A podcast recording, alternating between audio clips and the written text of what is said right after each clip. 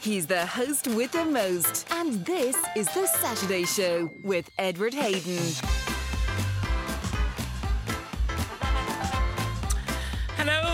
Good morning. Yes, indeed, it is the Saturday show, and indeed, it is me, Edward Hayden, with you and with you right through until 12 noon. And hopefully, you're in a position to stay with me and us until then. Um, 083 306 9696 is our dinnersready.ie contact line, or of course, you can telephone the lovely Ashling on 1800 90 96 96 should you so desire as well. It's a miserable old day out there this morning, isn't it? Um, uh, it's wet and kind of muggy. Uh, a muggy Saturday morning for sure. Anyway, hopefully you can stay with us and we'll keep you company and stay nice and warm and dry for the next couple of hours. What have I coming up for you? Um, I have our resident gardening expert, Shirley Lanigan, will be with us uh, very shortly, and uh, we'll chat with her about all of your gardening conundrums. Nelly Cronin, uh, who is uh, the sean-nós singer, and she's set to perform in the Clubhouse Hotel for Tradfest on the 17th of March. We look forward to chatting with Nell. We're going to chat with Dara McCann of Stargaze Photography in just a second as well. We're also going to talk to you about the Pioneer Total Abstinence Association and their upcoming dinner dance, and we will uh, uncover for some of you listening this morning what the Pioneer Total Abstinence Association is about. And again, uh, it might be timely to uh, chat with them um, for those that are uh, giving up perhaps things as part of their Lenten um, observances as well. Uh, speaking of your Lenten observances, we're going to be chatting a little bit later on to Bishop Denis Nulty, Bishop of Kildare and Leighlin, and he's going to uh, keep us on the straight and narrow for the Lenten period as well. Our resident psychotherapist, Mags Bowen, is going to be in talk to us about um, life. And again, um, loneliness is something that we've touched on a number of times. So she's going to talk to us about that and the different types of loneliness that there are. So we look forward to chatting with Mags about that. Uh, as well as all of that, we're going to be joined by Paddy Deegan, who has been uh, named as the Kilkenny senior hurling captain for the 2024 season. So we look forward to chatting with Paddy um, along the course of the show as well. That and lots more besides uh, will be coming your way very shortly. 083 306 9696 our dinnersready.ie contact line. Now, uh, let's head over to the telephone line because on it I'm joined by Dara McCann from Stargaze Photography. And Dara is going to be taking part in the KCLR Wedding Fair, which takes place next Sunday, the 25th of February, at St. Patrick's College in Carlow from noon until 5 pm. It's completely free, and on the day there'll be a host of wedding suppliers and venues um, under one roof. You can register uh, on KCLR 96fm.com to attend this event and you'll go into a draw to uh, win a holiday voucher worth a thousand euro. But as I said, joined on the line by Dara from Stargaze Photography, who'll be at the showcase. Good morning to you, Dara. Hey Edward, how are you doing? I'm very good, thanks. And yourself? Yeah, not too bad. Just just back from a run in the lovely uh, in the lovely rainy weather here in Kilkenny. Lovely, lovely, lovely. Well, hopefully, uh, hopefully uh, you'll be uh, having the coffee shortly after our phone call to kind of Right. warm you back up. Yeah. Dara, talk to me about um, photography, I suppose, because you know, for couples, this is the uh, physical record, if you like, of their day. There's only one chance to kind of to get it. Uh, there's only one chance to get it right. Talk to us about how you kind of approach uh, the wedding photography season. Yeah, so um, well, at, at the moment it kind of there's lots of planning and lots of booking going on. But uh, no, you're absolutely right. There's there's lots of lots of stuff goes into weddings, but at the end of the day, what they're left with is their photographs. Many many couples nowadays just have digital photographs, but I would kind of always advise on an album. Have one myself for my own wedding, and uh, yeah, it's kind of what really what you're left with. So yeah, it, I always just try and try and uh, make a nice rapport with the with couples. You know, um, we've loads and loads of conversations beforehand and make sure that we're a good fit for each other before we book. Because uh, yeah, I'm I probably spend most of the day with, with like they don't spend more time with anybody else other than the photographer. You know, hair and makeup in the morning, but we're pretty much there from around 11 a.m. until about half past ten in the evening. So yeah, it's kind of it's good to be on good terms with them. It's a big undertaking. And tell me, Dara, I presume you have kind of like a series of templates, you know, based on different venues that you can say, well, I can take you at this bridge, or I can take you kind of, you know, in the Rose Garden, or I can take you with the castle yeah. in the background, or whatever. How does it go, or what kind of level of input? I presume other couples might have places that are very personal uh, and unique to them. So, how does that conversation uh, go in terms of kind of deciding the kind of the, the sequence of photo- photographs you're going to take over the course yeah. of the day?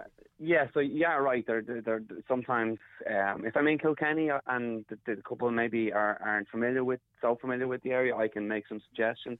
Castle is always very popular. Mm. Um, sometimes if I'm out and about, sometimes couples have areas that they like, locations that they like. Even uh, I, I went to uh, last summer. I was brought down. We were down near Jenkinstown, and it's beautiful down there. And like, oh, can we go and uh, have this place down the road? And they're building a house there close by. And I went down. I was like, yeah, okay. And it was just like it was just this, this field, and you know it was special to them because they're going to be building their new home there, you know. Mm. But I was like, it was a really sunny day with no shade, no cover, no nothing. I was like, oh, lovely. So we did one or two shots there, and then brought them up to up to Jenkinstown, which was much better. But um, yeah, like another example would be last week. I mean, just in Kilkenny now, we're having it, it's it's raining a lot. But last week I was I was working in Langton's, and I had a couple from Argentina, and they were they live in Dublin, and they come down, and we'd made all these plans to go around town and you know up the little laneways around Kilkenny, but then it was just raining all day, so you kind of have to improvise. It's like okay, listen, it's not going to happen today, so we did this amazing shoot in a set theatre uh, all around the theatre, and yeah, like I mean, experience as well. You know, you just have to improvise and know what's the best thing to do, really, I suppose. On the day, for sure. Talk to me about um, the, the the balance between you know getting the really good photographs and allowing the couple to enjoy their day. So I presume the time that you have with them, whilst you're with them all the course of the day, you know the mm. structured pieces are short because if not, it can preclude them from dealing with their guests. So you need to kind of be, uh, I presume, on the ball and be able to kind of you know capture the moments as uh, efficiently as possible. Yeah, and again, Edward, it, it, experience is a huge part of that as well. It's like you kind of know you're working with a very tight schedule. Like sometimes, sometimes you might have a ceremony that's beginning at two p.m. and it might, if, if it's civil, you know, you're talking maybe half an hour. But if it's a, if it's a church, an hour, maybe an hour and a half, and then by the time the ceremony's over until the uh, till the to the dinner bell, it's a very short window. You have to do family photographs. You have to do photographs with the couple, with their wedding party. You get loads of candles, sh- shoot the, the room set up and stuff. It's com- it's something that, that couples don't really take into account. But I suppose the experience is really the key here because you're going to guide them through. And and you know I am very friendly and always open to any suggestions. But you need uh, a if there's a whip needs to be cracked uh, no better man to do it than Absolutely. myself. Absolutely. And then, of course, Mary will come over and say, You wouldn't come over and take a picture of myself and Frank. We live three doors yeah. down from the bride's mother. Of course, of course, Mary. No problem at all. No problem. Come Always here. Open to any suggestions. come here, Dara. Uh, tell me where people can get in contact with you. Yeah, so you can uh, catch me via my website, which is www.stargazephotography.ie or, or through the emails info at stargazephotography.ie. Um, yeah, so as I said, I'm Kilkenny based, do a lot of work in Kilkenny here and in Carlow well. So really looking forward to the to the um, to the show coming up. I was at the last one in in Sept- the first one in September in the Medieval Mile, and it was it was fantastic. So Absolutely. when Carmel asked me to come to get on board for this, this time around, there was no hesitation at all. Well, that's good. We look forward to seeing you next Sunday, tomorrow week in St Patrick's College, as yeah. I said, from yeah. noon to five. Looking. Thanks for chatting with us, uh, no and best of luck. Go off now and get a shower and a coffee, and uh, you'll be ready to rock. nice to talk to you. Lovely, thanks, Edward. Have a, great day. August Hufane, Slán. Uh, Dara McCann there of Stargaze Photography. Let's take a little sus biog, uh, uh, on a biog, and um, I have a lovely special guest in the studio today. And my little clue to you is it's not Dana. The Saturday Show with Edward Hayden on KCLR. With thanks to Lyrath Estate Gift Vouchers, helping you to make memories this Mother's Day. Carlow, Kilkenny, KCLR. Tá fáilte rash, you're very welcome. Uh, back a couple of texts in here now. Wait, till I see because I don't want to miss out on this one because somebody has texted me to say, "Will you wish um, my beautiful granddaughter Elena Ray Nolan from Kilkenny. A happy fourth birthday today, and that comes in with love uh, and lots of love indeed from Nanny and Grandad Winfield, and happy to do that. Um, Alana, Alana, perhaps uh, Ray Nolan, wishing her a very happy fourth birthday. My, she's practically a lady at four years old, uh, wishing her well. Uh, the King was on to say, looked well, Edward. So I don't know where the King saw me, but um, glad to hear that I looked well. Uh, another texter says, um, shame on the council. The 15 minute break for car owners to pull in to collect their pension on High Street is now gone. I see parking tickets on all cars on wet mornings as well. And that's from a concerned Kenny listener. And um, I can only take that as as, as the truth uh, of the sincerity of the message. But um, I did think that there was a window in the kind of the loading bays on uh, the high street because the high street has now become a little bit uh, convoluted uh, to get down around it, and obviously the post office is. Uh, an essential and key link for many people, whether it's for postage, uh, whether it is for, as our texter says, their pensions, or a lot of people doing banking and paying bills and everything. So, um, there's not really any adjacent parking other than the loading bays. So um, hopefully we must investigate and see whether or not that window of 15 minutes has been suspended and get some information. But thank you to our texter for that. If you have any uh, experience of that, if you have been ticketed in under the 15 minute window, let us know 083 306 9696 or dinnersready.ie contact line. Now, I have a very special guest in the studio uh, this morning who's kind of finding her way uh, finding her way around the studio because it is, I would say, nigh on four years since she has been through our doors, and that is our resident gardening expert, Shirley Lanigan. Good morning. Good morning, Edward. I actually got lost. I was halfway out to Killing Hill when you I were coming out to see me in Graiguenamanagh, were you? yeah, I, it's changed. It's all changed. It certainly has. We've had a little makeover since you were here last. That's very nice. Very nice. I approve. Very high end.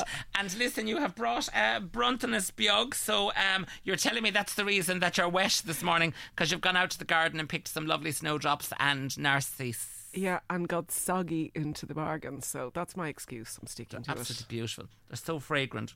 It, it was hard actually to find ones that hadn't opened because I knew you'd want uh, to have a bit of uh, vase, Longevity. vase life, and so we went for ones that were just about opening. Yeah, that's absolutely. It's great.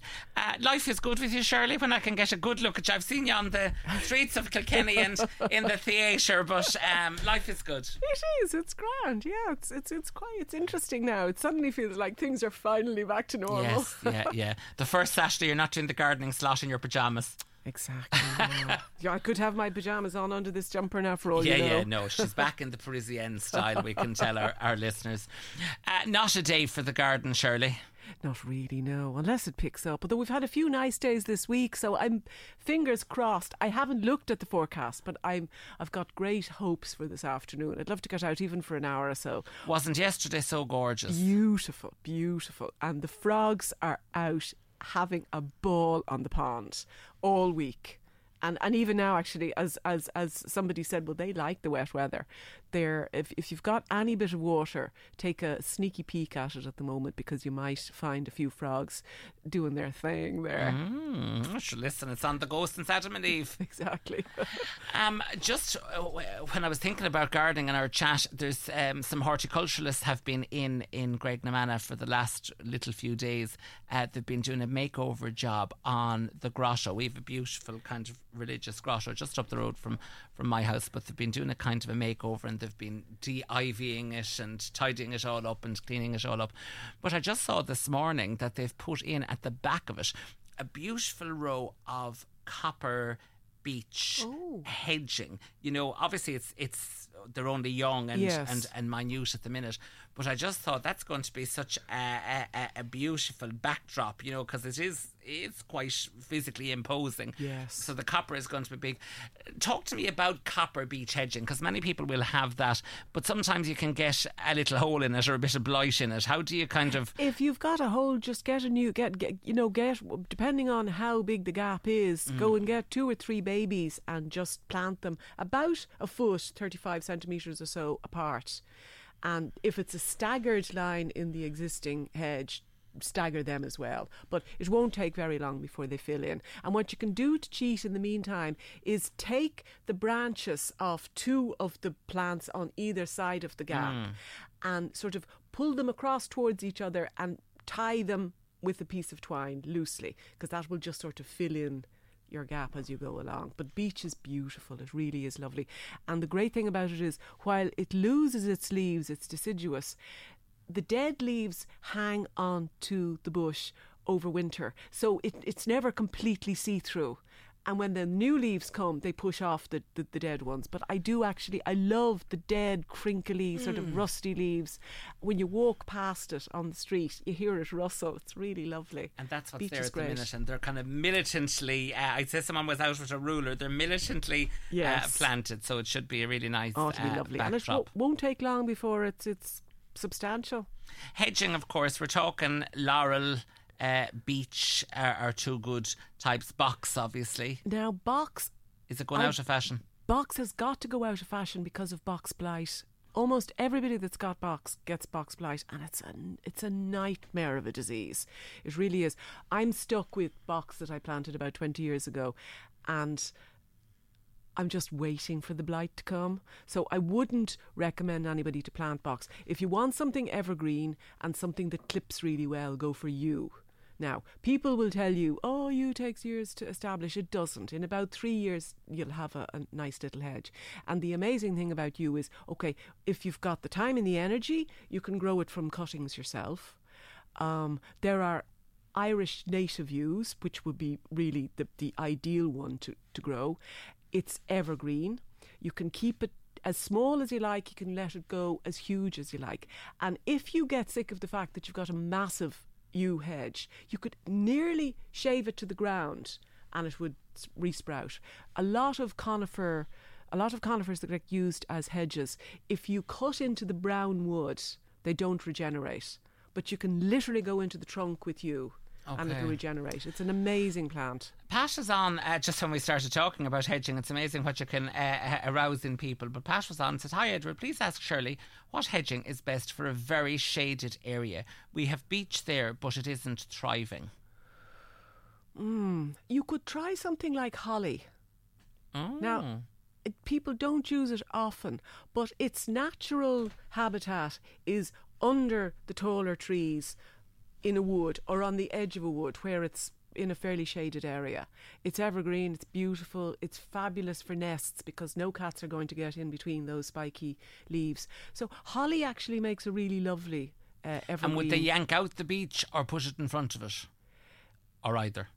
oh, I think I would take out the beech. And actually, if the beech was still small, you could dig them up in a way that you get a nice root ball with them and see if you can re- transplant it someplace else and get the use out of it. Some of it might die, but some of it will probably live, and you don't want to throw out a plant that's going to survive. So I would take out the beech, put it someplace else if you've got a use for it, or if you've got a friend who needs some beech trees or beech a, a length of beech hedging. Uh, try it someplace else. But I would try something like holly. Now, when you take out the old plants, remember they've depleted the ground there. So before you plant anything, put in a load of well rotted farmyard manure or compost and, and you know feed up that ground again and get it ready. But I think holly would be a lovely thing. Uh, in honour of your special visit, we couldn't let you out without having a hydrangea question. Oh, no. And Helen has been on, and Helen says, Good morning, Edward. Um, is Shirley uh, the gardener on this morning? And she is. So if so, she asks, Can you please ask her, uh, do you cut down the hydrangea now or just deadhead it? I normally leave it till later and never cut back. Uh, did cut the white one back at one time and it never grew back. Thanks so much, um, says Helen, if you can do that. She also said she loves the show and on a wet morning uh, it would cheer her up. Um, so, good morning, Helen, firstly. Good morning, Helen. Now, okay, any time over the next few weeks, you can start thinking about cutting back your hydrangea. If you need to reshape it, cut back to a pair of sprouting buds. Okay? Okay. Down as low as you need to go. Um, if you want to keep the shrub more or less the same size that it is, just cut off the dead stuff and the dead flower heads, and then you'll you'll see better into the plant, and you'll be able to see spindly growth. Cut that out. Dead branches, cut them out, and then branches that are rubbing off each other. Because if they're rubbing off each other, one of them's going to get a wound, and that's where disease can get into the plant. So you can, within, I would say, wait about another two weeks, and then out there with your secateurs and have fun with the hydrangeas. Here's a new one now that I haven't had before. By the way, we've had a text back from Pat to thank you for the advice with regard to hedging. So Pat will have to make a plan of attack with regard to hedging. But I think as long as I'm here on the show, I've never had this as a query, but an interesting one. And our texter says, Hi Edward, has Shirley any ideas for keeping cattle away from eating my laurels other than an electric fence? So obviously it's a, a farming area, and the laurels are kind of maybe pouring over, I presume, some sort of a, a concrete fence or wall. I, do you know the- the only thing that works is an electric fence? I have a friend down in down in, in, in, in, in West Waterford, and they've got this little bank. It's sort of like a raised bank outside their gate, and they have planted everything on this raised bank. But the problem is that the cattle walk up and down every day on their way to the parlour, and no matter what they've planted, the cattle have tasted it and found it very tasty. And in, and, and in fact, I've actually seen a cow climb up onto the bank to get at a bit of stuff that they couldn't see. And I think laurel might have been one of the things that they ate. I really don't know what they don't like. They like everything. They're nosy as be damned. Hedging is very uh, popular now this morning. Oh, the, the, the Copper Beech in Graiguenamanagh seems to have opened all the, the gates. Uh, I'm going to put two questions together because the two of them are hedge related. Our first texter says, Good morning, Edward and Shirley. What kind of hedge can I grow on an exposed area and on heavy ground? Okay, so that's question number one. Okay. And I'll conflate that with our second test, text, which says, Edward, please ask Shirley, what hedge is suitable for very wet ground? Okay, exposed um, hawthorn. Okay. Think about hawthorn. You see it out on the side of mountains, you see it out by the sea, you see it windblown, but it still grows.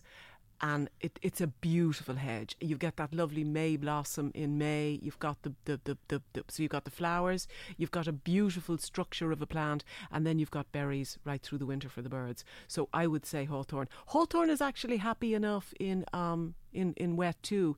But if you've doesn't got have a little flower as well at times. Beautiful. White, it's the it? May blossom. Yeah. Yeah. And then for wet, uh, if you want to get really, um, if you want to get, uh, what's the word, artistic, uh, grow willow. And you can weave it. If you go to the Delta Sensory Garden in, in uh, on the edge of Carlow, one of their gardens has a willow hedge stroke fence, and they've woven the willow so that it looks like Gothic windows. It's really beautiful. It grows very fast. Literally, if you stick willow willow branches into the ground, they will root and they'll turn into a hedge for you. And willow loves the wet. And as I say, you can mold it, you can shape it, you can you can create sculptures with it. So there's for the creative person and the damp ground. Uh, one of our texters talking, I think, about the cattle, um, says uh, that the cattle probably wouldn't eat holly. Uh, holly, I haven't seen. I wouldn't put it past them though. Yeah. I really wouldn't they put might it past them. they might chance it. Uh, a texture coming back to say thanks so much for that, Shirley, uh, for the advice as well. Another texture asking me, did I roll out the red carpet for Shirley's visit? The blue carpet. Yeah, blue. It is blue. it is blue. We hoovered it. We hoovered it. Um, our our friend with the cattle is back on to say thank you as well. Um, now another texter says, "Hi, uh, Shirley. What can I plant in a smallish area that is very dry but also shady, as there are some trees around?" there's a plant that I absolutely adore, and I don't see it around often enough.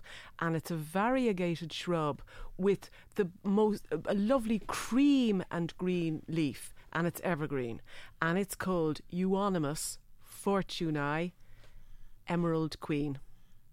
So Euonymus fortunei emerald queen. It's low growing and it'll sort of spread out. And because you have it in a dark, dry spot, it's grand in a, in a dry spot. It's also grand in a dark spot. But it makes the dark spot look lighter because those lovely creamy leaves. It's such a beautiful shrub. It's absolutely beautiful. I don't know why people don't grow it more often. It also, if you put it growing against a wall, it will sort of climb up the wall. it won't cling to the wall, but it'll sort of lean on it. So you could put it in a, a on against a dark wall. It's a really great, great shrub. I love it.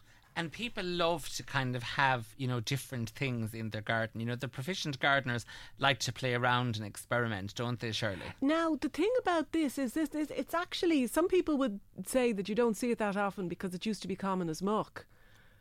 But when used properly, it doesn't look common. I often see it. There's a go- there's a gold variegated one that you see around, and that's like Gold Queen or something like that. But a lot of the time when you see it, it's out in the middle of the garden and it's used as a sort of a shrub and it's it's it's um it's pruned and clipped and it looks a bit silly. But just have it in the shade, in the dark, where nothing else will grow, and just let it splay. I'm going to give people a chance to get their pens. So get your pens, uh, and then Shirley, you might tell us again. I'm going to write it down as well because I'll get 40 texts when you're gone. Uh, so you, you Euonymus. E U O N Y M U S. Euonymus. Fortunei. F O R T U N E I. Emerald Queen. Emerald Queen. Now, there's also one called Emerald and Gaiety. It's quite similar, but you, they'll, they'll know what you're talking about. I must have read people's mind. The text just come in. Thanks so much, uh, Shirley. Can you spell that shrub? So there, we There you have it. We have spelled it uh, as well. What's on your Saturday agenda, Shirley? Oh, we have Gregory, and we're getting ready to. Uh, we're going to have. Uh, we're going to have film night tonight. I think we're going to watch Superman. Lovely. With popcorn. We've got to make the popcorn. Yes, essential. There's always time for uh, popcorn. Thanks so much, Shirley. Lovely to see you, Thank uh, you. with us uh, in studio, looking uh, wonderful as always. And we did have the blue carpet um, out uh, there for you as well. Uh, we're going to take a little break here on the Saturday show, and I'll be back with you uh, very soon. Just before we go, a texter actually coming in. Shirley, is laurel poison to cattle? Uh, I don't. I don't think it is. It might be, but I don't think it is. I know yew is poisonous, but they. I don't think they like eating it. Okay, so that could be a, a- thing to go as well. Um, we lots of texts coming in with regard to. Um, and actually, our, our- texter, they're all on the ball this morning uh, because um, our texter says, Edward, just on plants, we need to be careful. Yew is poisonous to grazing animals.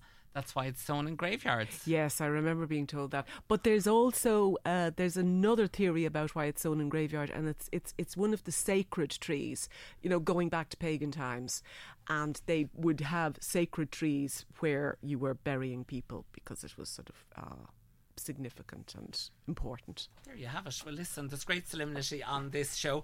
Uh, lots of texts coming in with regard to the parking on um, High Street in Kilkenny, and uh, lots of texts regarding the council decision on that. If you have any uh, opinions or queries or experience of getting ticketed on the High Street in Kilkenny during uh, what would have been a 15 minute uh, incubationary window period that you could run in and get your pension or whatever, let us know. 083 306 9696. Our dinner's ready.ie contact line. An fan an ras i cean cúpla nóméid ag chuig nel ní cronín uh, fan an seo. The Saturday Show with Edward Hayden on KCLR. With thanks to Lyrath Estate Gift Vouchers, helping you to make memories this Mother's Day.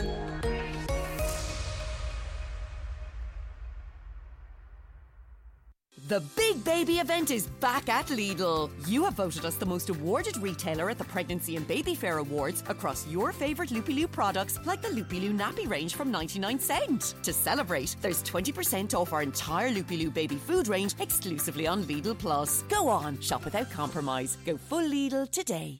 You know me. I do like a home that's warm and cozy during these cold winter months. In fact, the warmer and cozier, the better. That's why I insist on Willow Warm long burning briquettes. They're grown and made here in Ireland, and they're 100% carbon neutral. So Willow Warm briquettes are good for the environment, for the country, and your pocket. Willow Warm, the brighter, cleaner, greener way to a cozy home. See willowwarm.ie for stockists.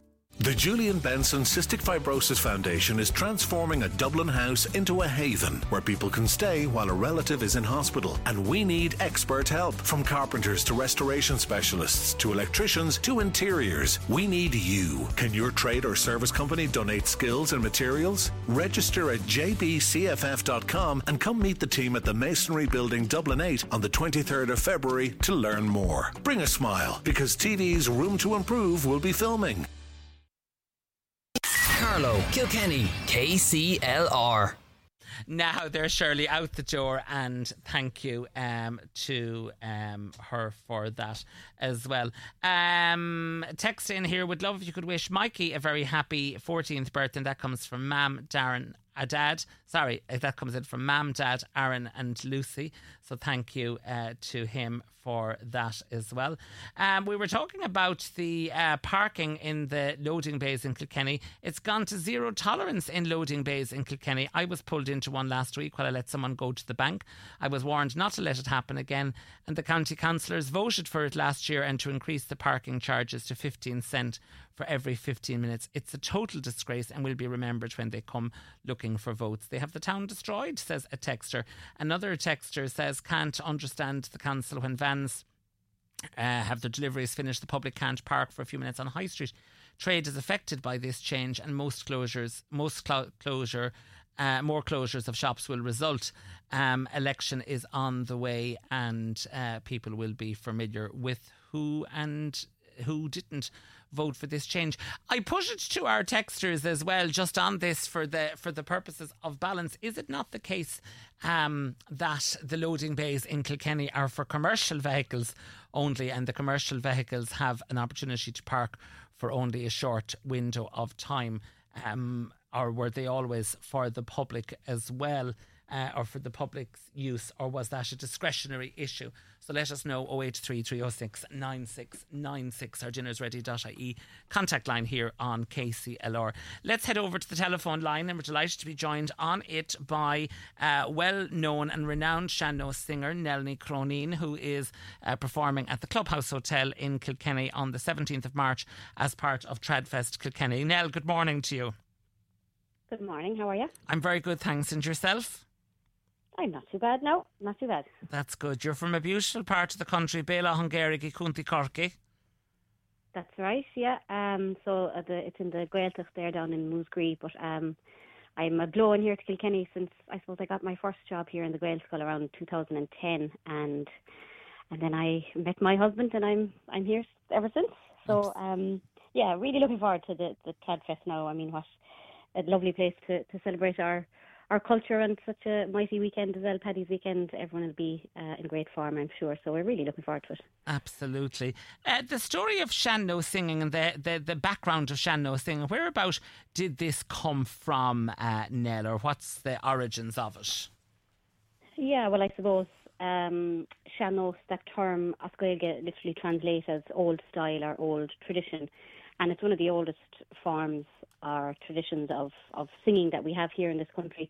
Um, typically, it would be sung, you know, dating back hundreds and hundreds of years, um, but it would be sung uh, in the Irish language, unaccompanied, and you know, I suppose there'd be lots of ornamentation, and depending on which um, region in the country you come from.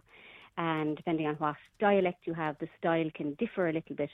Um, and I suppose sometimes people think with Sean-Nós that oh, it's it's an old lad sitting in the corner of a pub singing a long, depressing, boring song, but it's not always the case. We have Mm. some happy songs as well, and some love songs and jolly comical songs as well. And you know, um, even though I do sing in, in the Sean-Nós style and I do sing unaccompanied, I also sing with accompaniment and you know try and I suppose um, entice more people to listen to it because maybe people might find unaccompanied singing a bit um, hard to listen to sometimes at times. So um, I'm delighted to have a band now with me for the for the Trad Fest. So we we'll have a mixture of I might do a song or two unaccompanied, you know, um, and then we'll have some with, with the lads backing me as well. And um, yeah, it should be good. Should How, be a good night. how gorgeous. I was watching a programme actually, I think it was New Year's Eve, with Dolores Keane. And of course, her background would been, come from her aunts and their Sean-Nós singing as well. And it, it uh, is hugely popular now and, and becoming increasingly popular. You know, I'm thinking of um, around this area,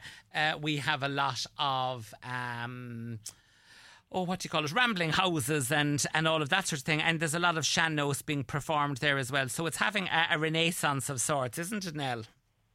Definitely, yeah. I mean, it's all over the country. It's not. It's not just specifically to Gaeltacht regions anymore. I mean, there's a lot of Irish speakers all over the country now. Um, you know, and like you like you mentioned, Dolores Keane uh, would sing in the English language, but her style would very much be like of of sean-nós origin.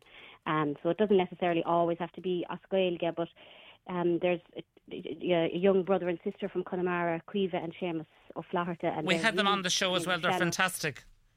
That's right. Yeah, they're brilliant, um, and they're really bringing, I suppose, a contemporary feel and a young feel, and even the likes of um, the Cossadig, um, Burn Church there that are yes. they'll be performing as well.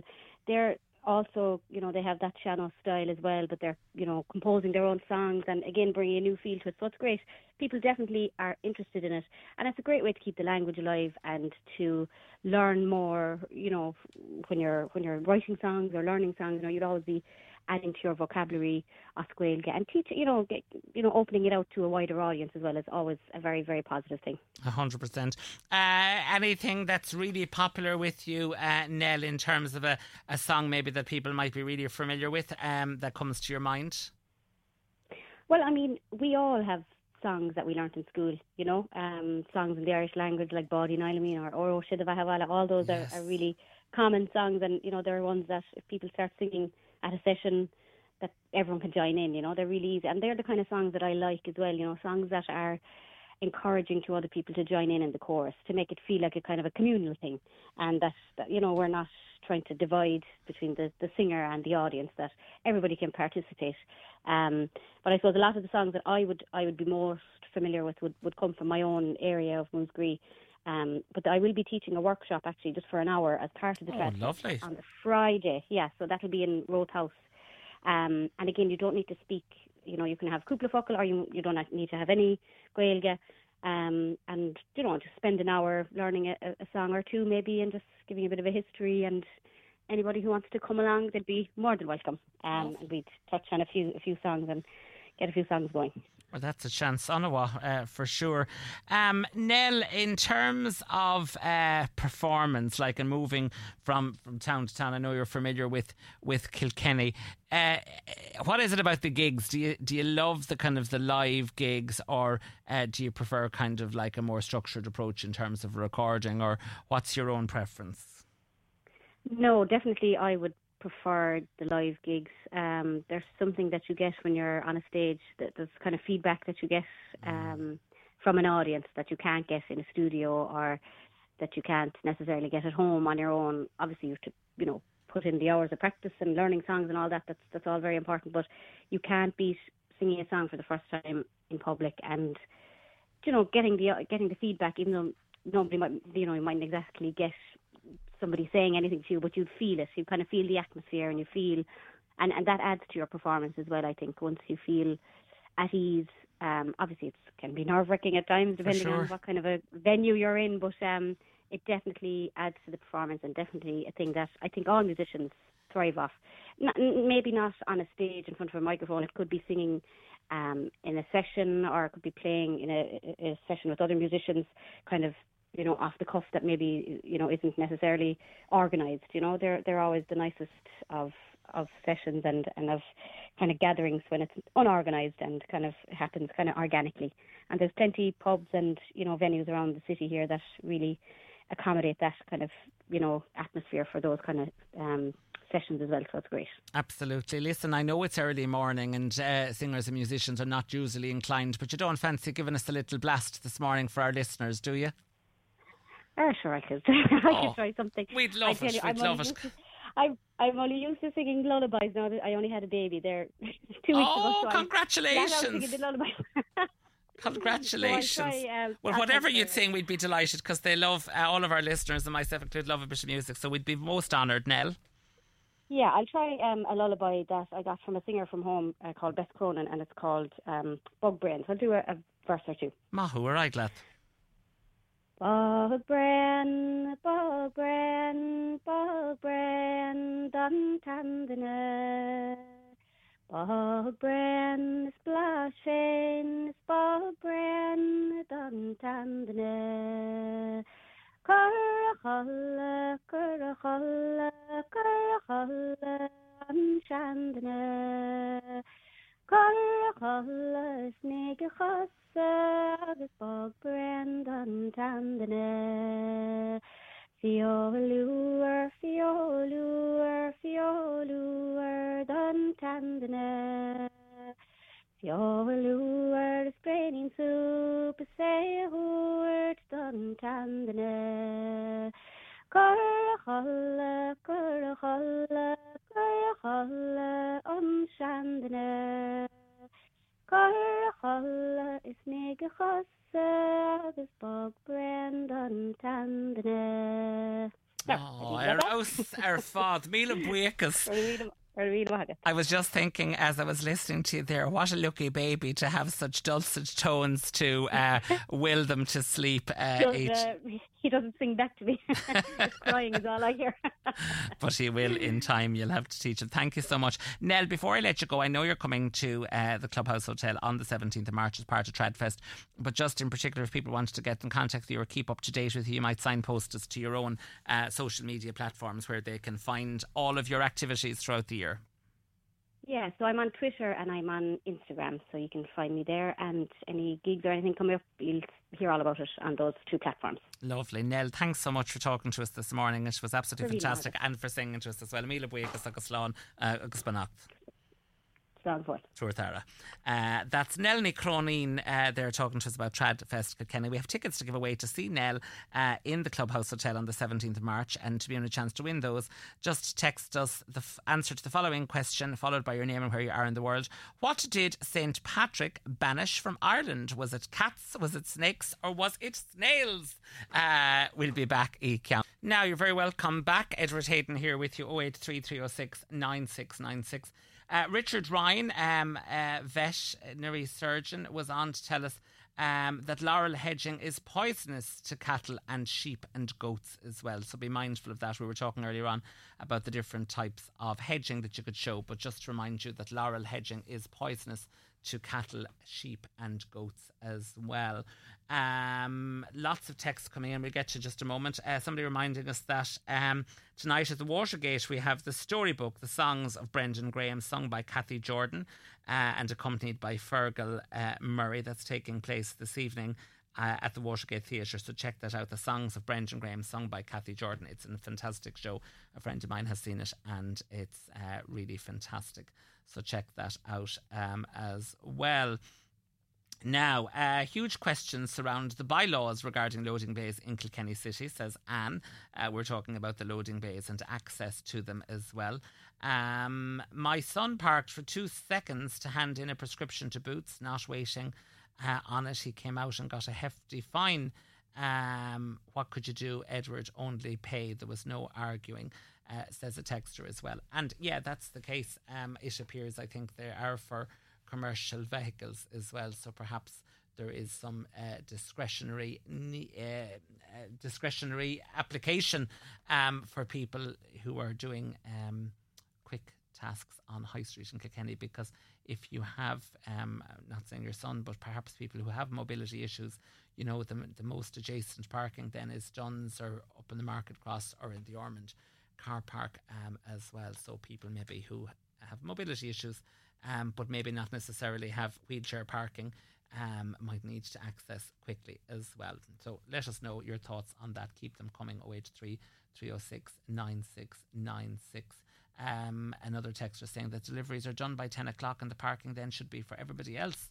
So lots of uh, people enthused by this topic this morning. Let's head over to Mary Meany on the telephone line to talk about the Pioneer Total Abstinence Association. Mary, good morning to you. Good morning, Edward. Nice to talk to you, you? Mary. I'm very good, and thanks for Oh. taking our call. No problem. I'm delighted for to let me on, go on air. Uh, Mary, you're telling us about the annual dinner dance for the Carlow Regional Pioneer Total Abstinence Association. It's taking place in the Seven Oaks Hotel in the High Road in Carlow tomorrow week with music by Trees and the Stars. Tell us what will happen on the day. Uh, well, we'll we'll have our meal at one thirty, Uh, we'll all be arriving before that at the meal then, and uh, then we'll have um, we'll have some guest speakers, and uh, then we'll go on in for the dancing. Is Teresa, Tony, and the stars, and they're from Curracloe in Wexford, and they're very good. They're fantastic, yeah. Uh, so uh, then the evening will be uh, all dancing, hopefully.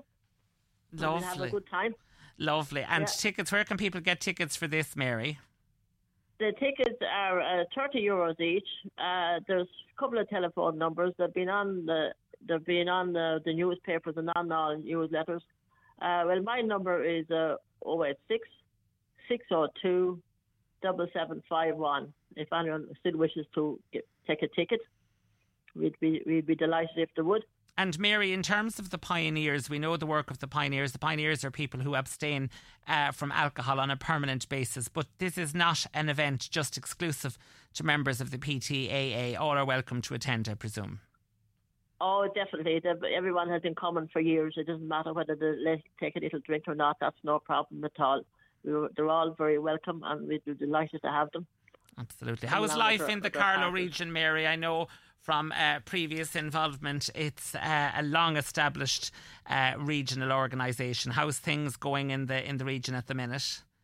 Well, we're going, we're going as well as we could. Like, I mean, lots of things has changed up at the head office regarding the pioneers. A lot of changes up there, so we have to just go with that and try and keep going the best we can. Uh, like the members, the members are all at a, a certain age now, as you can imagine. Yes.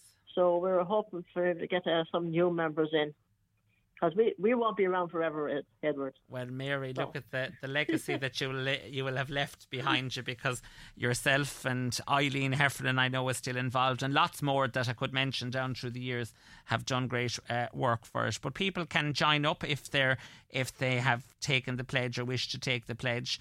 Um, and Yeah. and abstain from alcohol, and uh, it's a nice movement to be involved in for sure. And we'll have it is, and we'll have a lovely raffle on the evening as well. How gorgeous! We'll have a first prize. We'll have a lovely hamper, and there'll be all lots of other prizes as well. So the tickets are just two euros each for the raffle, and we get three for a five. So that's very good value. It certainly is, and great prizes. Well, Mary, listen, it sounds like it's going to be a fantastic day. Lovely meal in the Seven Oaks, beautiful hotel. Uh, then, as you said, some of the guest speakers, and then dance the evening away to Tony Teresa and the Stars, who are fantastic, and they play great music. They'll be uh, they'll be jiving and quick stepping and sloshing and taxiing all over uh, the Seven Oaks that day.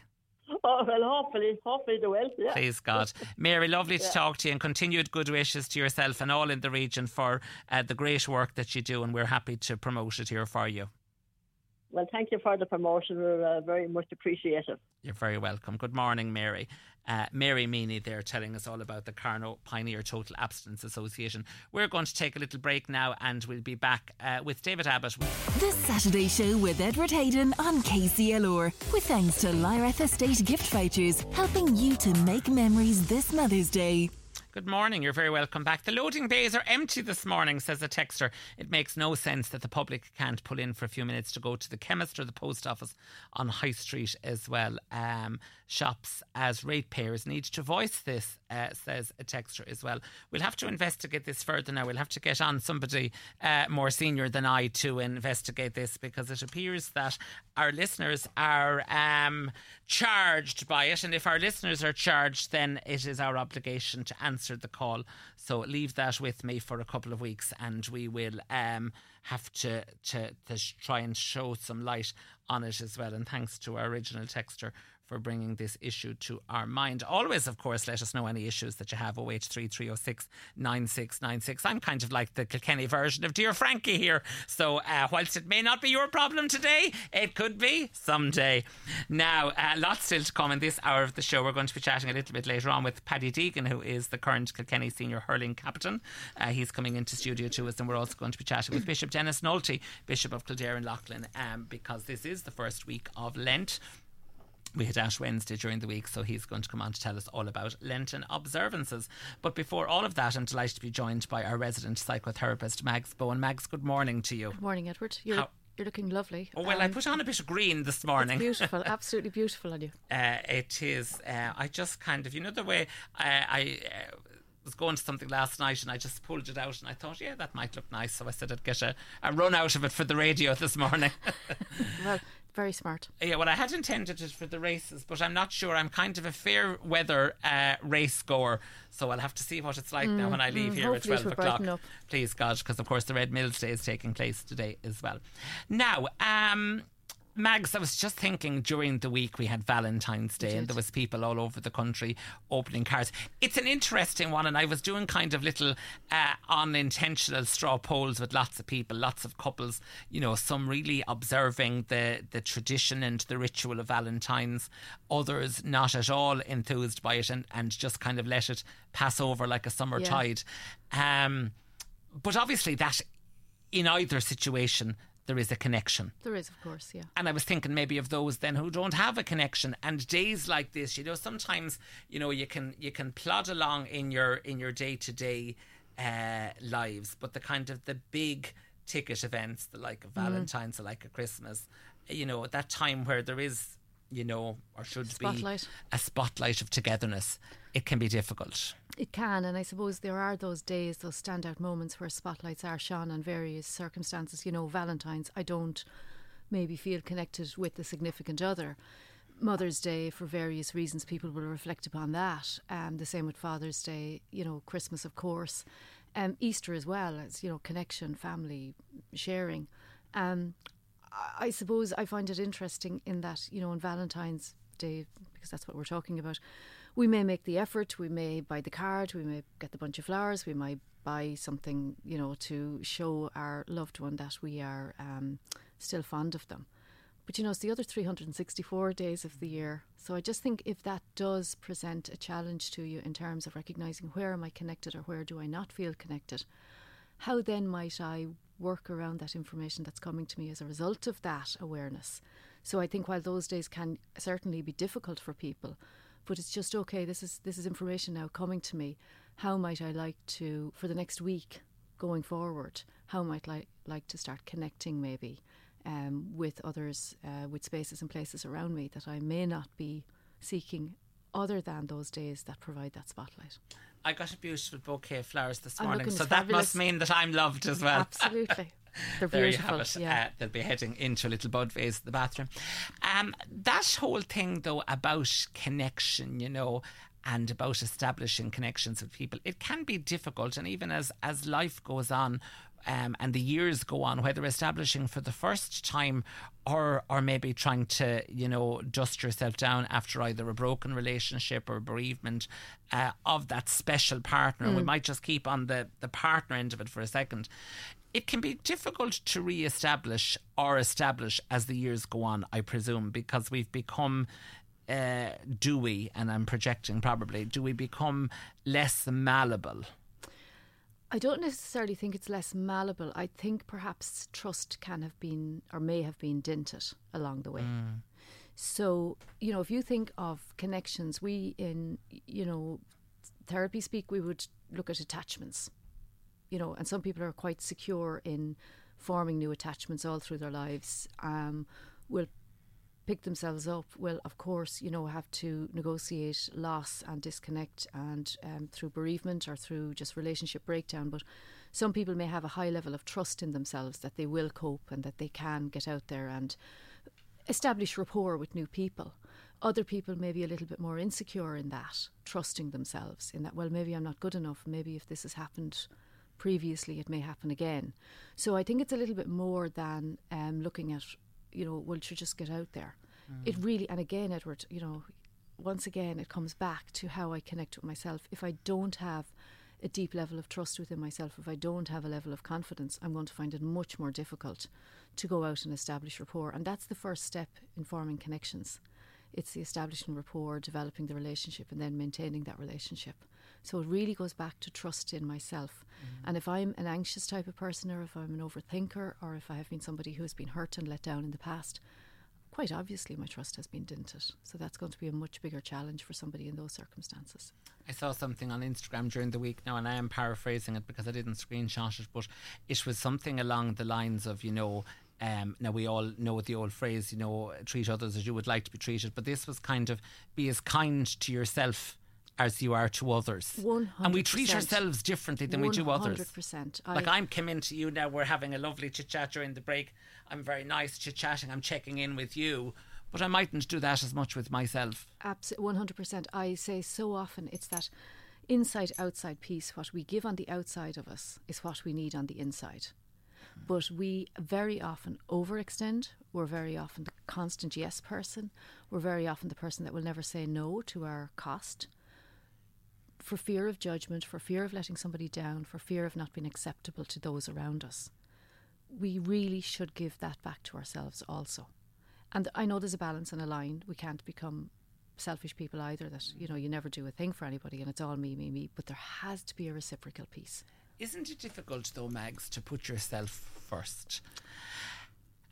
Either as yourself or in the kind of the public sphere. Do you know, as in like, and I'm not, I'm talking like at a committee level or Yeah. in a, a home situation or in the work environment. Do you know? Yeah. We have kind of been cultured to, you know, take the to be the willing horse. Yeah.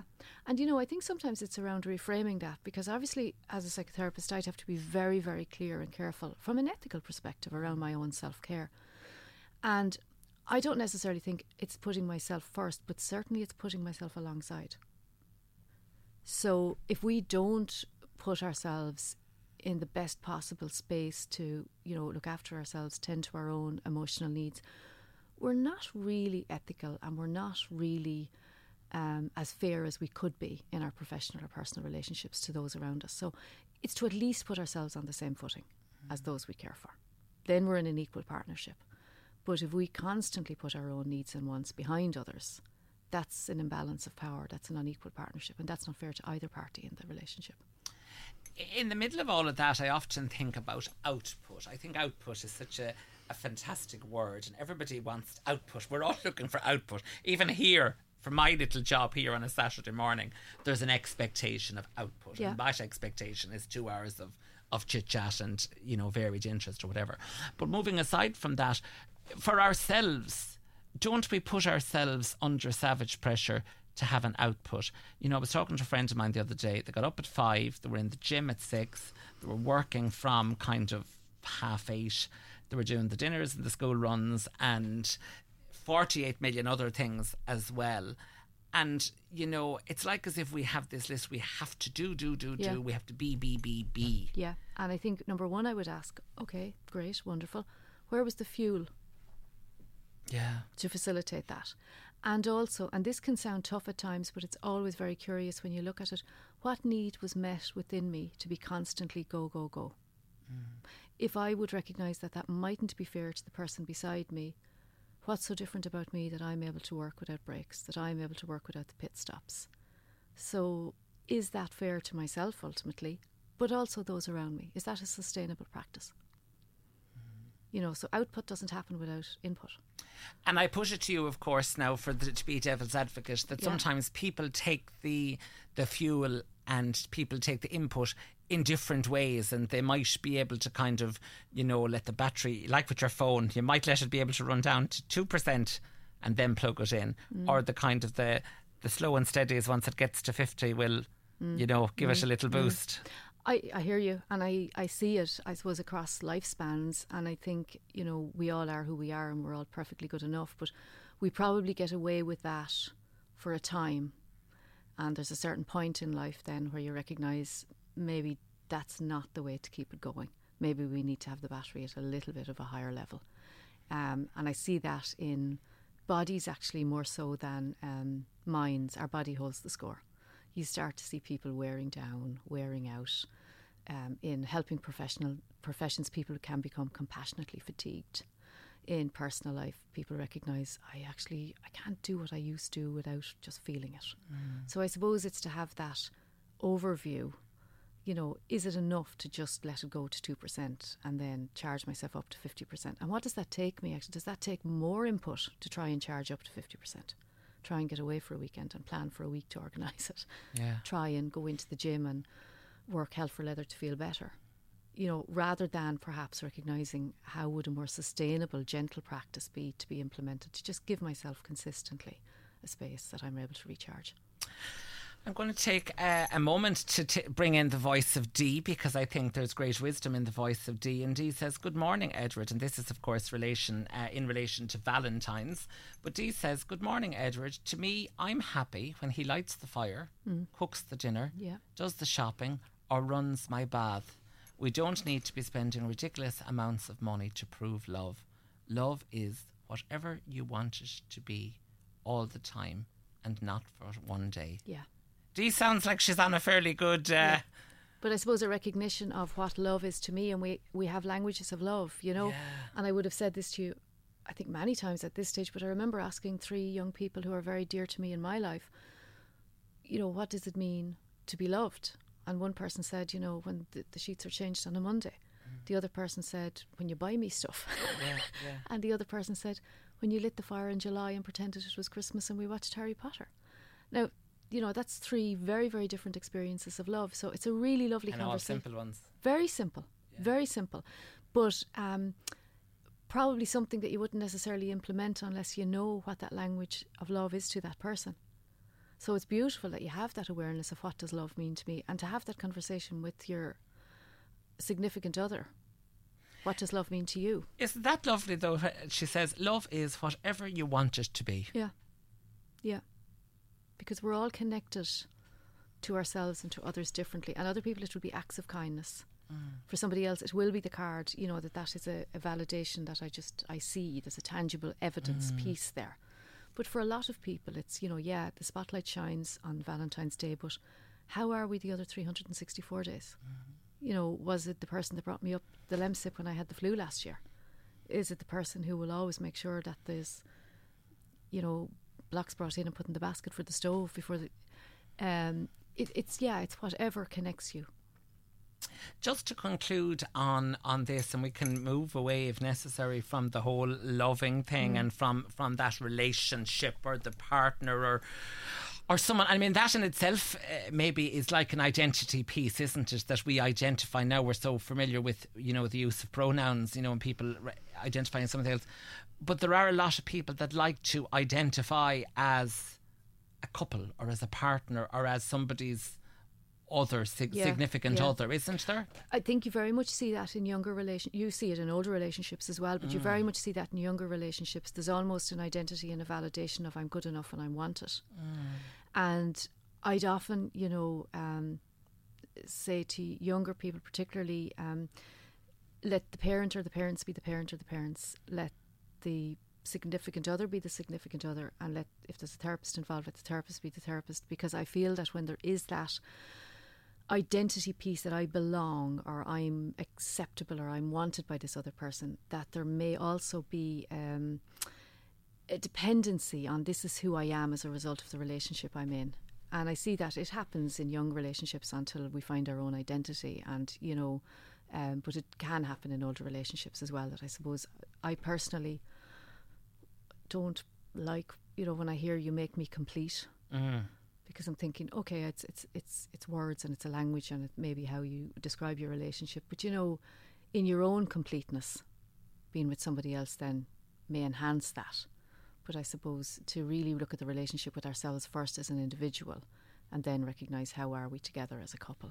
Absolutely. I got uh, I, that was a little tangent that I fell in on as I was asking you. My original question um, was in relation to, and as I said, I, as I said, moving away from from being part of a relationship or a couple.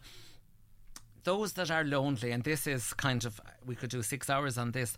How do you kind of get out of that loneliness into a non-loneliness? Yeah. Um, I think loneliness. Okay, I suppose it's it's oh, it's a word to describe a whole host of feelings and situations. So it's to sit with and say, what does loneliness mean to me? Is this a long term situation or is it short term? Very often, in a short term loneliness, it can be as a response to changing circumstances, the loss of a spouse or partner, the loss of children going to college, um, the loss of somebody moving out of home and maybe going to college and managing for the first time, disconnection when people move away. So that can be a temporary situation that is not nice to experience. But I suppose we can learn from it in terms of how do we adapt, how do we accommodate that change. For a long term loneliness, um, people can very often, you know, have experienced anxiety first, that they've disconnected from their wider world. That they have uh, not felt able to reconnect with their wider world. Perhaps older people after COVID, you still Mm. see people not connecting. So I think it's very important to either sit with yourself or sit with um, a close, you know, a loved one or, or a person who you feel can support you, and just explore what is lonely to me. Is it that I'm not going out and I'm not meeting? Is that because I don't have the opportunity, or is that because I've shied away from it? And how might I reconnect? Is there something deeper going on in terms of a mental health difficulty around an anxiousness or um, feeling depressed? That I may have modelled a behaviour to people around me. I just want to be on my own, go Mm. away. And then the loneliness comes in, and people identify the loneliness but may not look at the sources underneath that.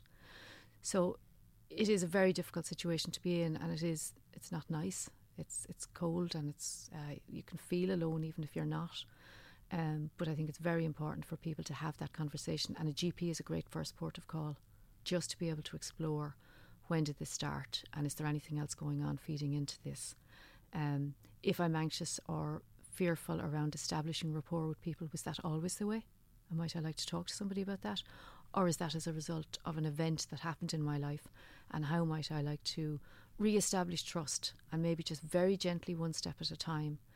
Um, I heard of something recently and I thought it was really, really good. It actually came from Dr. Harry Barry. Um, that people who are socially anxious walk into a supermarket and stick a head of cauliflower in a basket and just walk around. And you will notice that nobody is looking at you and judging you, that just a head of cauliflower in the basket. But you're dipping your toe into the water of a entering into an environment where you may feel fearful of being watched or encountering others. And you will recognise everybody is doing their own thing. You know, it might not be as scary as you anticipate. So, something as simple as that for somebody dealing with social anxiety. But I would say reflect back to the last time that you may have felt connected and what's missing now and where do you ask for support. And even going to things like the supermarket. Now, I went to the supermarket here in Kilkenny the other night and I had a lovely chat with, you know, the lady at the till, the Mm. lady behind Mm. the till.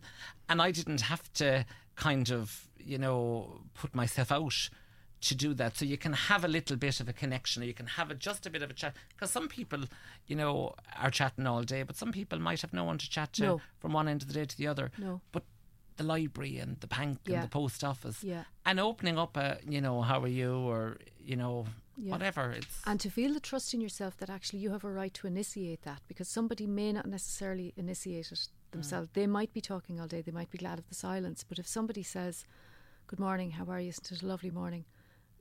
That's the first step to a connection. You know, well, I spoke to one person today.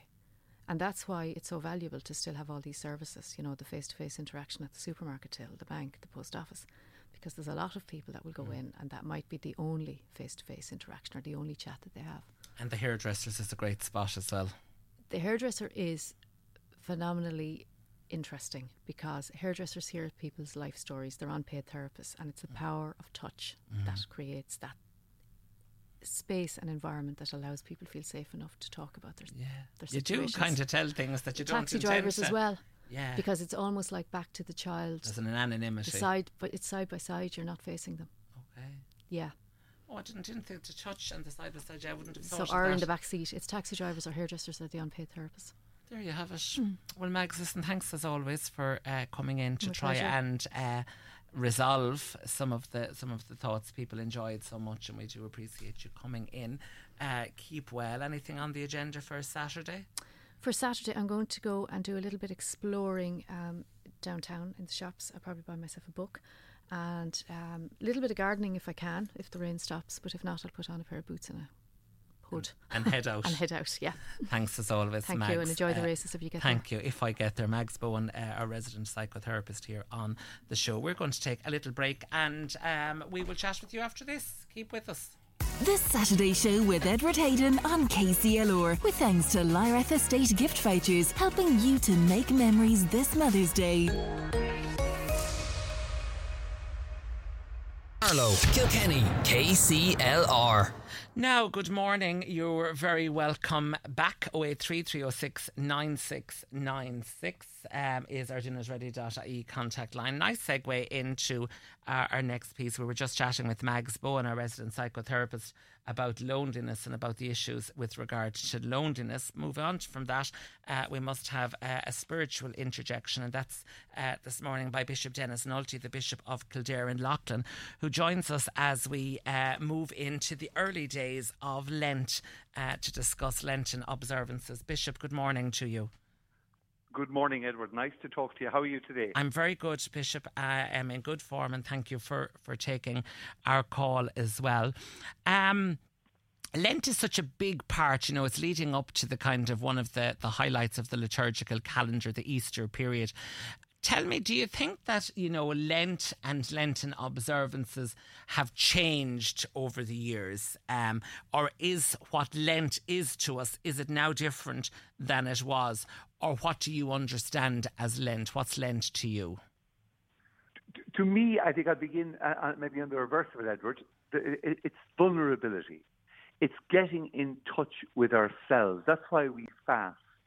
That's why we deprive ourselves a bit. That's why we dig into our pocket and give alms and support a charity like Trócaire or Concern or, or some other local local group during Lent. We we we, uh, we dig deep. We we pray. We give God time. It's in some ways it becomes the vulnerability. We get closer to ourselves and what we're about. Has Lent changed? It certainly has.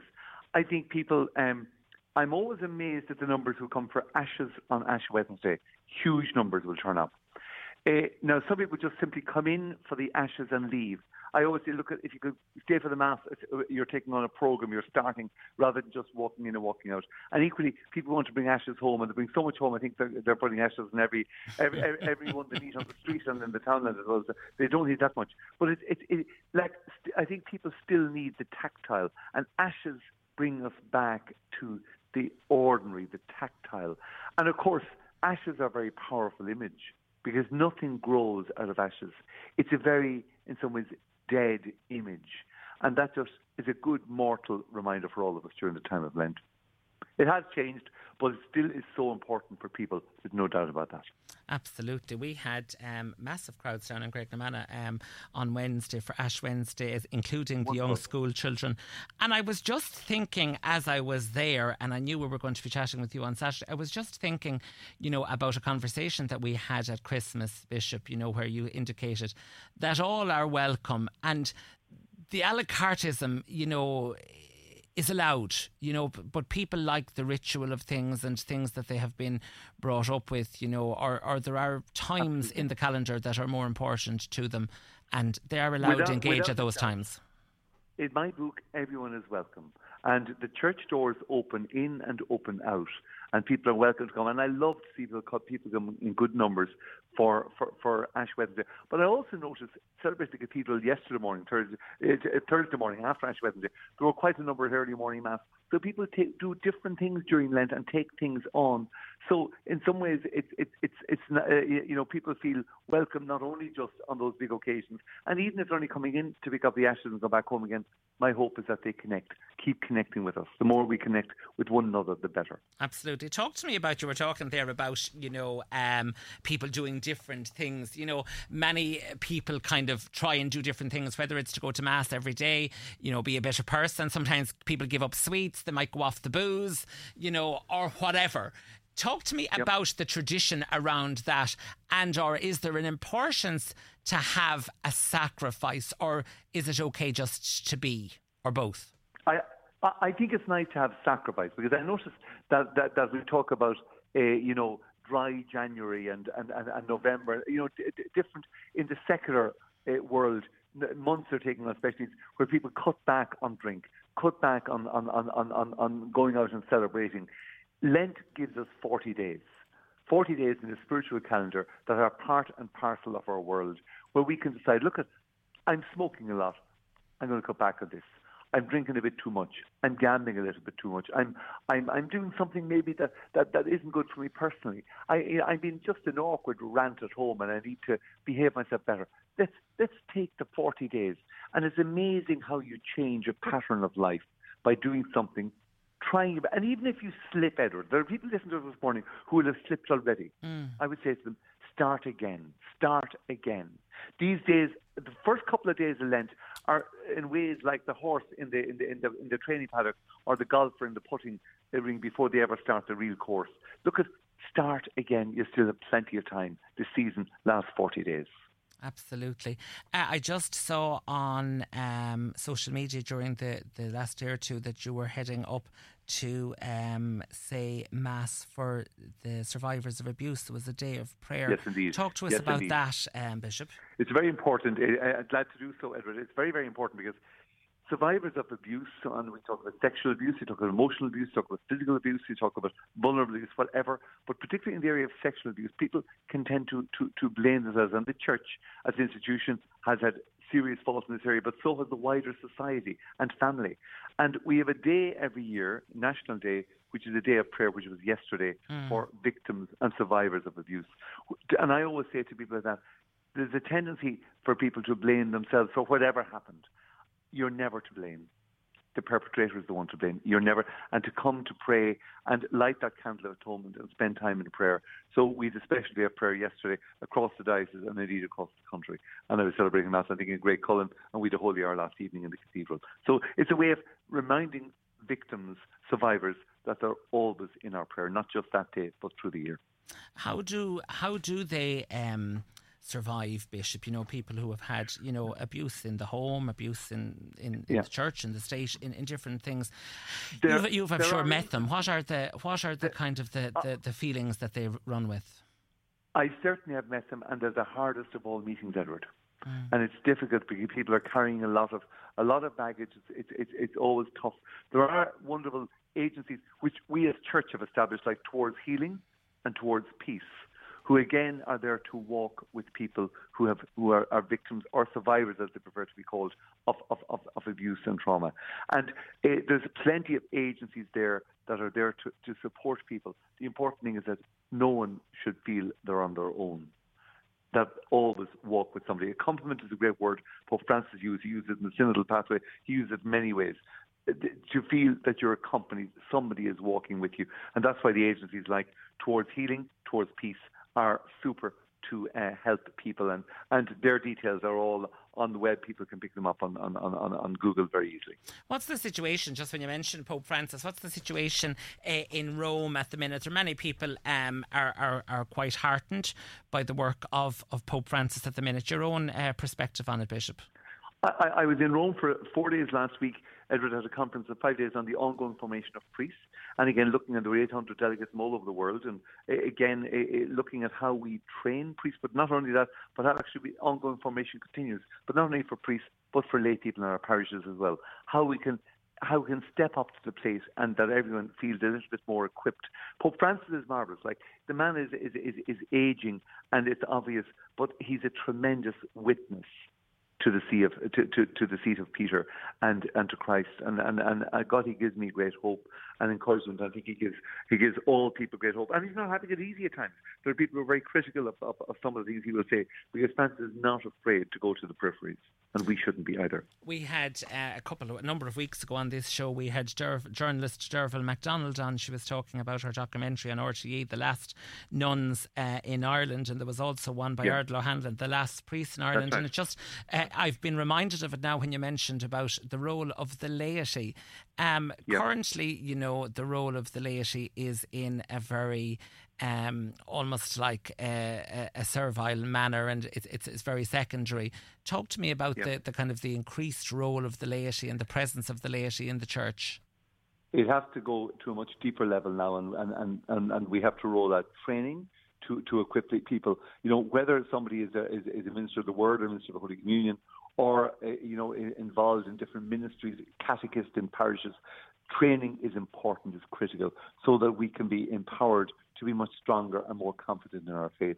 The biggest thing for everybody is to understand our faith and to understand that we are loved by the Lord and that we can share that love with others. And we can also reach out as best we can to involve everybody on that journey as well, Edward. And I think through the synodal pathway, we're, I'm involved in training myself.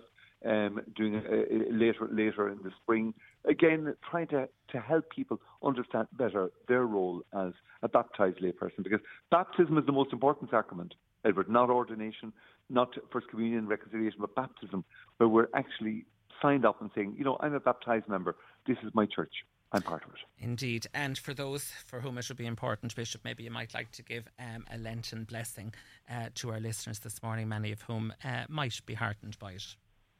I am delighted to do so, Edward, and it's always lovely to talk to you and indeed to Ashley to contact me during the week. Lovely to be with you on your programme this morning. Thank you so much. We pray the Lord will bless all who are tuned in this morning to KCLR and bless all who are on their Lenten journey, and particularly for those who maybe have slipped a little, to remember it's very possible to pick up the pieces and start again. May the Lord bless you and look after you, the Father, the Son, and Holy Spirit. Amen. Bishop Denis Nulty, good morning to you. Thanks, Edward. God bless. Now, that was Bishop Denis Nulty, Bishop of Kildare and Leighlin, talking to us all about Lenten observances and the role of the laity uh, in the Catholic Church. Are you involved in the Catholic Church? Uh, would you like an increased role uh, for the laity? Let us know. 083 306 9696 is our Dinners Ready e contact line. A reminder I have tickets to give away for um, Nell Ní Chróinín on the 17th of March in the Clubhouse Hotel. To be with the chance to win those tickets, text the answer to the following question, followed by your name and where you are in the world, uh, to our Dinners Ready.ie contact line 083 306 9696. What did St. Patrick banish from Ireland? Was it cats, was it snakes, or was it snails? Let us know. Also, to say good wishes and good morning to May Hogan, uh, who is uh, listening to us always on a Saturday morning. So uh, thank you uh, to Pat and Kay for sending in the good wishes to May as well. Anish tá sus beag an fan an seo fé mí de uh, i ceanúpla nó méid uh, kaint faoi um, sport uh, agus chuig Paddy Deegan. The Saturday Show with Edward Hayden on KCLR. With thanks to Lyrath Estate Gift Vouchers, helping you to make memories this Mother's Day. Now, tá fáil sé as Edward Hayden here with you. 083 9696 is our ready.ie contact line. Last shout out for the tickets to go to see Nell Ní Chróinín uh, on the 17th of March in the Clubhouse Hotel. So, what did St. Patrick banish from Ireland? Was it cats, was it snakes, or was it snails? Send your answers to our dinners ready.ie contact line, followed by your name and where you are in the world. Um, lots more texts coming in with relation to the uh, loading bays on the High Street in Kilkenny. Uh, a texter has said, I saw a gentleman this morning asking the traffic warden, could he run to the shop to collect an item?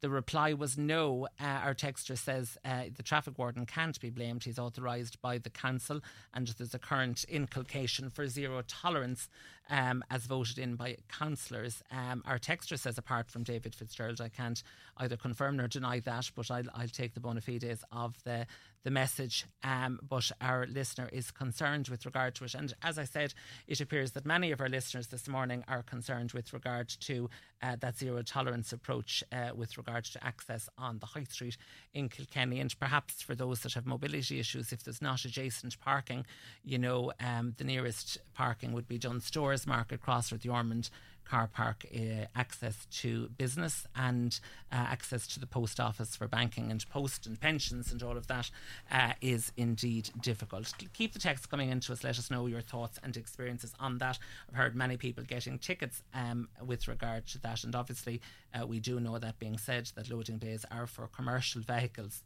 um, so it's an interesting conundrum for sure. Now, delighted to be joined in studio by uh, Paddy Deegan, who is the current uh, captain of the Kilkenny senior hurling team. Paddy, good morning to you. I'm just like, oh yeah, that no, to you there, thanks yeah. a million. Uh, good morning. You're very welcome to the studio. How's things? All good now, yeah, all good. Uh, a busy year, of course, 2023. Um, of course, we all were following both online and the newspapers on TV the the battle with O'Loughlin Gaels and Na Fianna. It was a, a very successful year for O'Loughlin Gaels under Brian Hogan. Yeah, very successful, I suppose. Brian's first year there now, um, and we won the county final and a, and a Leinster final as well. Um, we were unfortunate there to come up short there in the Club All Ireland. So, but look, overall, uh, we were very happy with the with the year. Yeah, for sure. We were out um, in O'Loughlin Gaels just um, just before the All Ireland, we did our, our Saturday show special yeah. in the in the grounds, and we met Brian that day, and he was very uh, enthused and you know very um, enthusiastic with regard to taking on the, the year. But I suppose taking over is a big challenge for anybody, isn't it? In terms of, uh, and particularly when it's taking over in your own in your own club. Yeah, I suppose. Look, I, he he kind of put himself all into it when he when he did, did decide to take over, and he surrounded himself with with a lot of good lads there. He had Alan O'Brien, Alan Geoghegan, Nigel Skeen, and then Mickey Comfort and Nye Egan doing the doing the strength and conditioning. Um, and then we had Sarah Burke then with her analysis. So he did surround himself with, with a lot of good people, which was a which was a positive for, for all of us there on on the on the senior panel. So yeah, look, it was a it was a good year, and I think he he was happy with it overall as well, and he's he's he's looking forward to getting going again this year. Of course, when you have a good year, you retain the gig, don't yeah. you? Yeah, that's it. That's yeah, yeah. thing. I think it's without go, goes without saying. Yeah. Talk to me, of course, about the professionalism that comes into it. Now, this is, of course, a, a, a constant conversation that's been had with regard to people at, at county level like yourself, but even at club level, you know, there is a kind of uh, a, an increased level of professionalism applied. The expectation around that, in terms of you're even talking about, you know, the personnel that are supporting the manager, that it's a kind of a multi-pronged approach now, isn't it? Ah, yeah. Look, it's uh, it's it's it's. I suppose it's getting more and more competitive every year, um, and every team is trying to outdo outdo the others. So, look, we're just putting um, things in place there to make sure that we have the best best possible um, chance to to win the county final at the end of the year. And look, I suppose from our point of view with O'Loughlin's, it's it's all club people. Um, they're all from O'Loughlin Gaels, which is I think is a is a massive of, of massive importance um, there because they have the club kind of at the centre of, of everything. So look, it's it's huge the way it's going. It's it's hugely positive at the moment. So we're hoping to keep it that way. And of course, in terms of the Kilkenny senior hurling team, you've knocked the, the Ballyhale Shamrocks men out of the captaincy now um, by winning the, the club uh, All Ireland. Yeah, look, I suppose it's Kilkenny and I think it's Kerry are the only two club or counties that still do it from the county championship winners. They choose the captain or whatever. So look, it's a it's a massive honour for myself and my family and obviously the club. And then you know like you have Huey there and, and Mikey as well and Conor Heary. So look it's it's it's it's great and Yes, are well represented on the panel, the yeah, it, yeah. Talk to me about at whose gift that is then. So is it the kind of the club decides it or is it decided at county level based on the, the winner of the club Uh, All Ireland? So whose gift is it to kind of to, to I'm not 100% sure. Yeah, I think it's the I think it's maybe the club executives that choose choose the captain, and I suppose it kind of goes on on the amount of time that you spent there. And look, I've, I've been there probably the longest, so that's probably the reason. Um, so it could have been any of them, and uh, any of the boys, any of the other O'Loughlin's boys there, if they had been chosen as captain, they would have done a great job. Yeah. So how will you approach that then, Paddy? What's the kind of the, the modus operandi that you've uh, you've put on your spreadsheet at home? Ah, no, look, I've I've spoken to Derek, and it's I'm just going to be the same as I always was. It's not going to change. Um, to be to be honest, um, I'm just going to go in there and I suppose hurl away as as I normally do, and there's nothing there's nothing going to change. Mm. It's it's I suppose it's a, it's a title, but it's it's it's not going to change what what I do in there.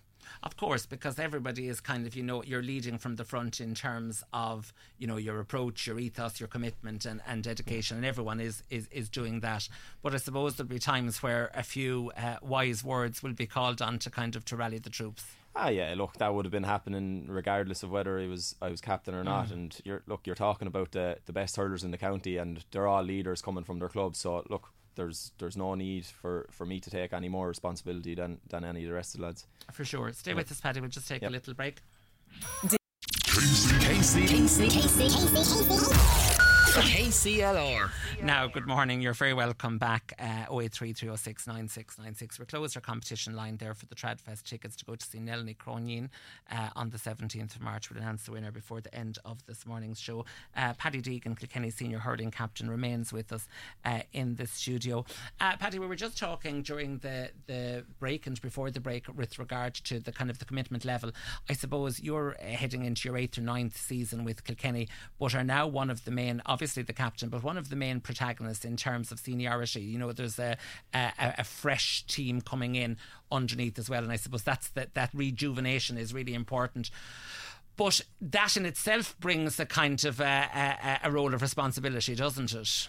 I suppose in a way, yeah. When when I first came in, you had the, you know you had the likes of Jackie Tyrrell and Eoin Larkin, and you had you know Brian Hogan was only after leaving the year before as well. So there was a lot of experienced heads there when I came in first, um, and there still is. Look, you have the likes of Eoin Murphy and TJ Reid, and even Cillian Buckley and Conor Fogarty are still there as well. So Sure. so they're obviously setting a great example for the younger lads from that kind of successful under 20 team uh, from a couple of years ago. So, look, it's great for those lads to come in and see, I suppose, what you call the professionalism of, Mm. of the likes of TJ and Cillian and, and Connor and all those. So, um, yeah, they, they set a great example for the younger boys. For sure. Uh, I was just reading up during the week in advance of our conversation, you know, just on the line of that professionalism and against uh, Na Fianna, uh, one of the, the journalists, I think, in the Irish Times said that you were a presence that wouldn't stand aside. uh, so there's obviously a great tenacity about about the approach. But that is the thing, that is the expectation. There's an awful lot expected of, of people in sport now, isn't there?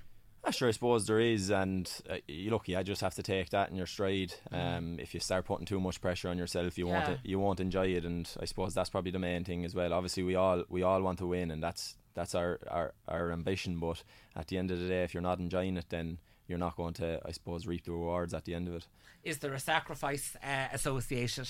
Uh, I suppose a lot of people would call it a sacrifice, but I, I, I, I never really see it like that. Um, I suppose if you, if you don't want to do it, you don't have to. There's no Yeah. one holding a gun to your head. So I think everyone involved and anyone at that level are, are there because they have, a, I suppose, a, a drive and an ambition to, to get to the top. So I wouldn't see it as a, a sacrifice at all because I suppose there's a lot of people that had dreamed to be in our position um, and that would do anything to be there. So uh, I suppose we're probably fortunate in a, in a way.